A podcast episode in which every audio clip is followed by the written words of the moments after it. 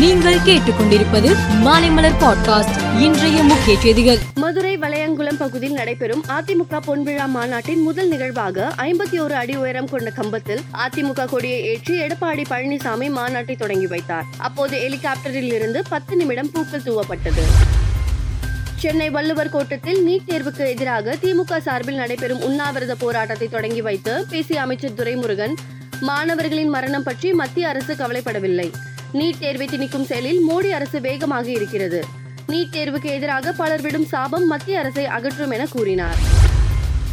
லடாக்கில் ராணுவ வாகன விபத்தில் சிக்கி உயிரிழந்த ஒன்பது வீரர்களின் குடும்பத்திற்கு ஜனாதிபதி திரௌபதி முர்மு பிரதமர் நரேந்திர மோடி ஆகியோர் இரங்கல் தெரிவித்துள்ளனர்.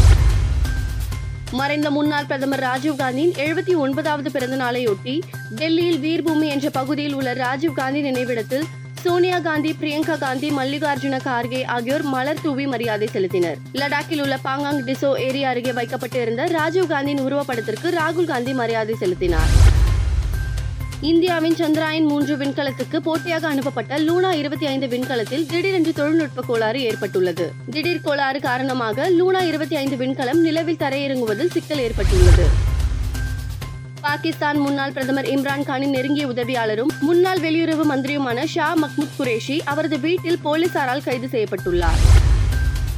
இந்தியா அயர்லாந்து அணிகள் இடையிலான இரண்டாவது இருபது ஓவர் கிரிக்கெட் போட்டி டம்ப்ளினில் இன்று நடக்கிறது. முதலாவது ஆட்டத்தை போல் இந்த ஆட்டத்திலும் ஆதிக்கம் செலுத்தி தொடரை வெல்ல இந்திய அணி தீவிர முனைப்பு காட்டும். அதே நேரத்தில் இதுவரை இந்தியாவுக்கு எதிராக மோதிய ஆறு இருபது ஓவர் போட்டியிலும் தோல்வியை சந்தித்து இருக்கும் அயர்லாந்து அணி முதல் வெற்றியை பெற கடுமையாக போராடும் என்பதால் இந்த ஆட்டத்தில் விறுவிறுப்புக்கு குறைவு இருக்காது.